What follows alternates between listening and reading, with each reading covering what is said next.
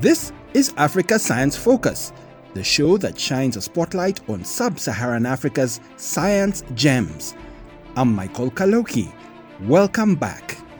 This week, our editor Fiona Broom goes exploring to learn about South Africa's hidden treasure trove of archaeological secrets.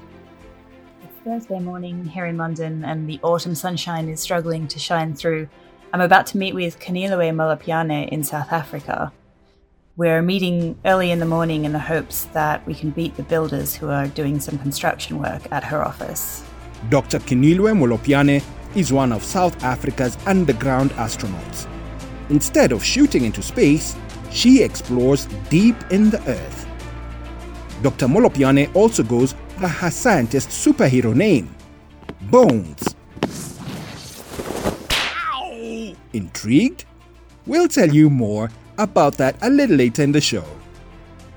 Dr. Molopyane has been described as many things a paleoanthropologist, a biological anthropologist, and that's just to name a few.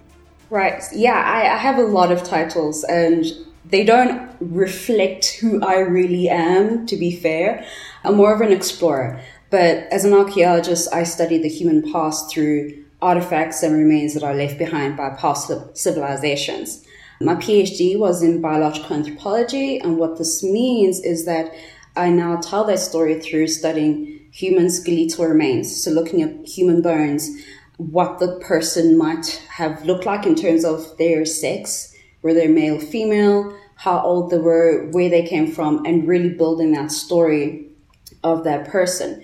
Are there a lot of opportunities in Southern Africa um, to find these kinds of remains? Oh, yes, yes. Um, I'm from Johannesburg, so I'm in Gauteng, and about 45 to 50 kilometers from Johannesburg is an area called the Cradle of Humankind. And it's called that because a lot of the fossil remains over the past 100 years have actually come from this region of the country. So it's quite rich in fossils. Um, you mentioned um, that you're a fellow at the Center for the Exploration of the Deep Human Journey. This is a fascinating title. What is the Deep Human Journey and what are you exploring? Well, the Deep Human Journey, I like to think of it as the new buzzword for evolution. The way that we understand evolution has changed. Uh, when I was in school, it was taught in a very linear fashion. So if you imagine the an image of the progression of man, it's going from one stage to the other, to the other, to the other.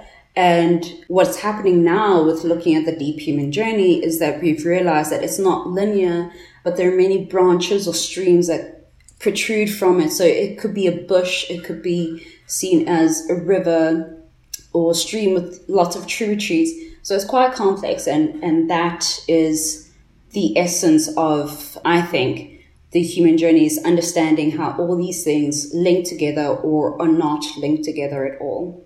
Would other parts of the world be as rich in fossils, or is there something specific about that area? Yes, I mean, any area has the potential to yield any artifacts or, or fossils, right? It all comes down to preservation. Uh, now, the cradle is quite unique in that it is mostly made up of lots of dolomite caves which tend to preserve these bones very well, right? So it's it's the context in which the bones or the artifacts are found that will determine whether they're going to survive or not. And yes, we have all these developing areas around us, and that tends to disturb the ground. And you might find that there were some artifacts there, not necessarily fossils, but maybe some archaeological artifacts, but during the building processes, that got destroyed. So, yeah, it's all about the environments in which all these things are found.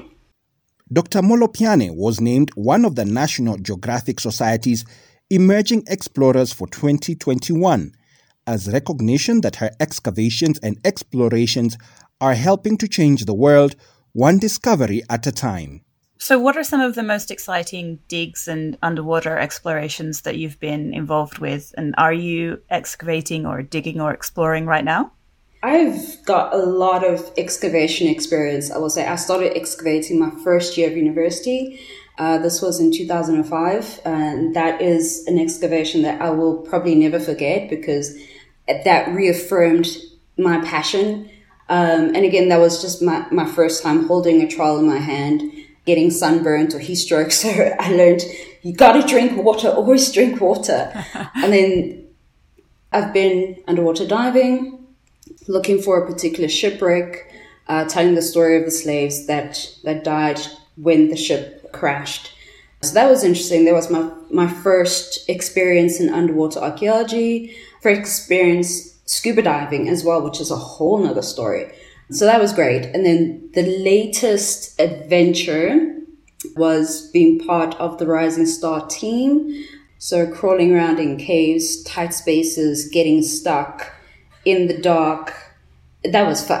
that was that was super fun. It scares a lot of people, but I found it to be quite incredible.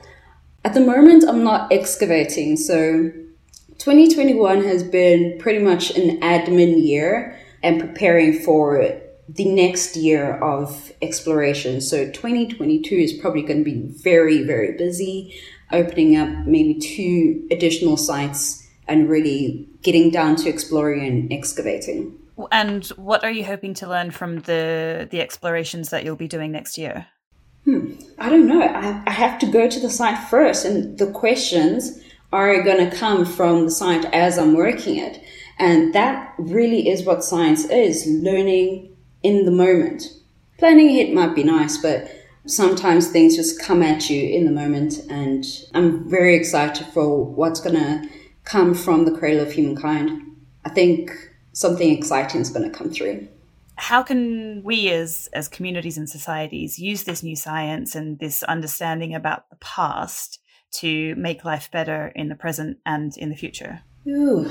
Well, I mean, we, we all learn from our mistakes, right? Burn your hand once because you touched the stove, you know not to touch the stove again. And this is one of the nice things about studying history, archaeology, and paleoanthropology is that you have this mosaic of puzzle pieces that you've put together. It's not a clear picture, but it's something, right? And you then tend to see some of the blunders that have occurred in terms of how we treat the environment, how we use it, and also how science is conducted, right? Science hasn't been perfect. There are lessons in the historic record that we can learn from that will uh, make better science, and that's what we're, we're working towards. Dr. Molopyane is also one of 49 science superheroes that come from all across Africa the super scientists can be collected as trading cards, posters, and activity books. And each one of the super scientists has a different super strength. Meet Bones. So, you're a member of the Super Scientists Squad, which was developed to inspire young people in Africa to help them see themselves in the faces and life stories of scientists working today. How did you become a super scientist? I, I didn't have any science role models growing up, uh, mostly because I didn't want to be a scientist. Uh, I thought scientists were very boring. There were, there were often white males as well, and I was just like, that's not who I am. Still to this day, I don't really see myself as a, as a scientist. and I guess that's that's why Super Scientist works, and the work that I'm doing is that we're changing the face of what a scientist looks like. So I, I, I knew about Super Science for uh, a couple of months before I was approached by Justin Yarrow. And I was just captivated by, by the artwork and just the idea that a scientist could be a superhero, right? So I was, I was fangirl liking almost all the Instagram posts and following them on Twitter. And then I got a DM on my Instagram like, Hey, we really like what you're doing and your SciComm work. Um, would you like to be like a super scientist? And I, I couldn't believe it. I thought it was a joke. I really did think it was a joke. And I was also just starting to digest the news that I was a National Geographic explorer as well. But yeah, it started out with fan mail, liking posts, and then they recognized me and I was like, yes, I've made it. So did you come up with your persona Bones?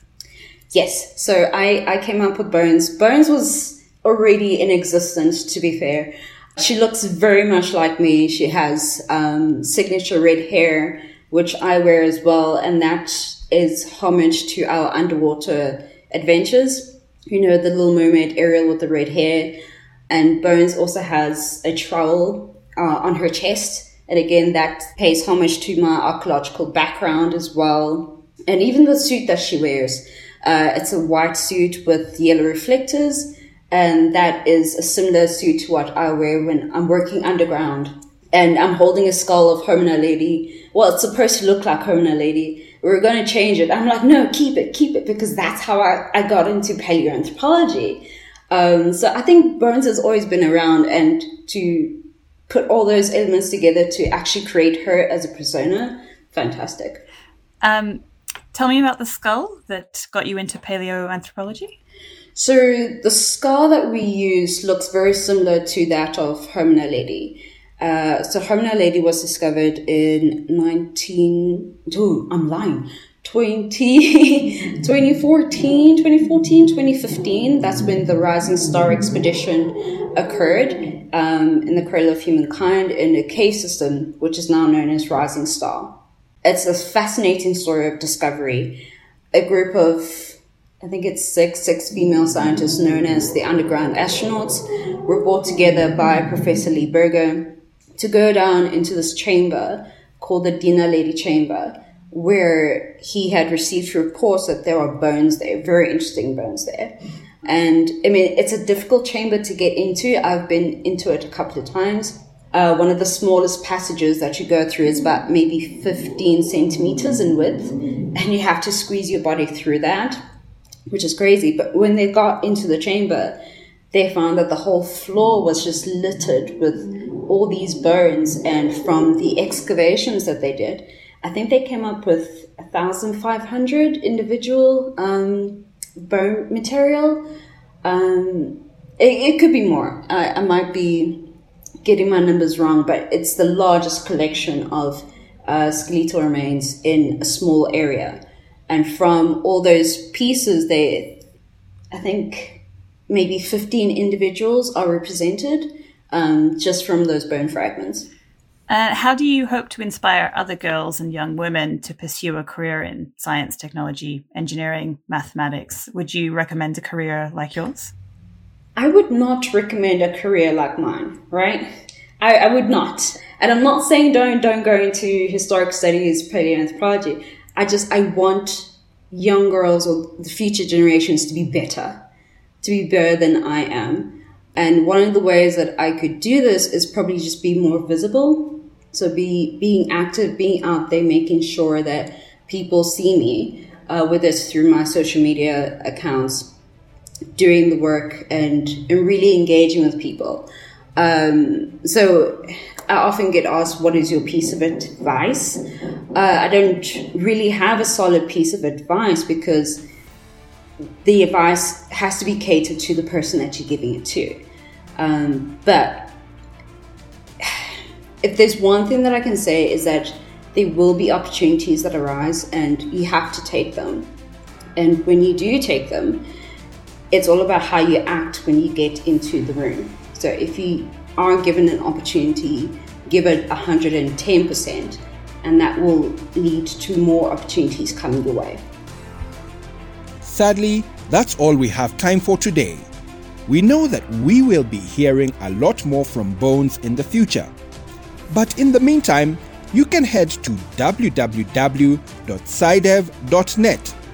That's www.scidev.net to discover more about Dr. Keneiloe Molopyane's career. And you can catch up on all Africa Science Focus episodes on your favorite podcast app. Don't forget to leave a review. Africa Science Focus is produced by SciDevNet and distributed in association with your local radio station. I'm Michael Kaloki.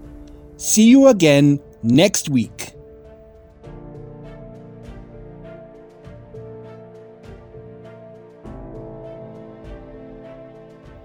This program was funded by the Carnegie Corporation of New York.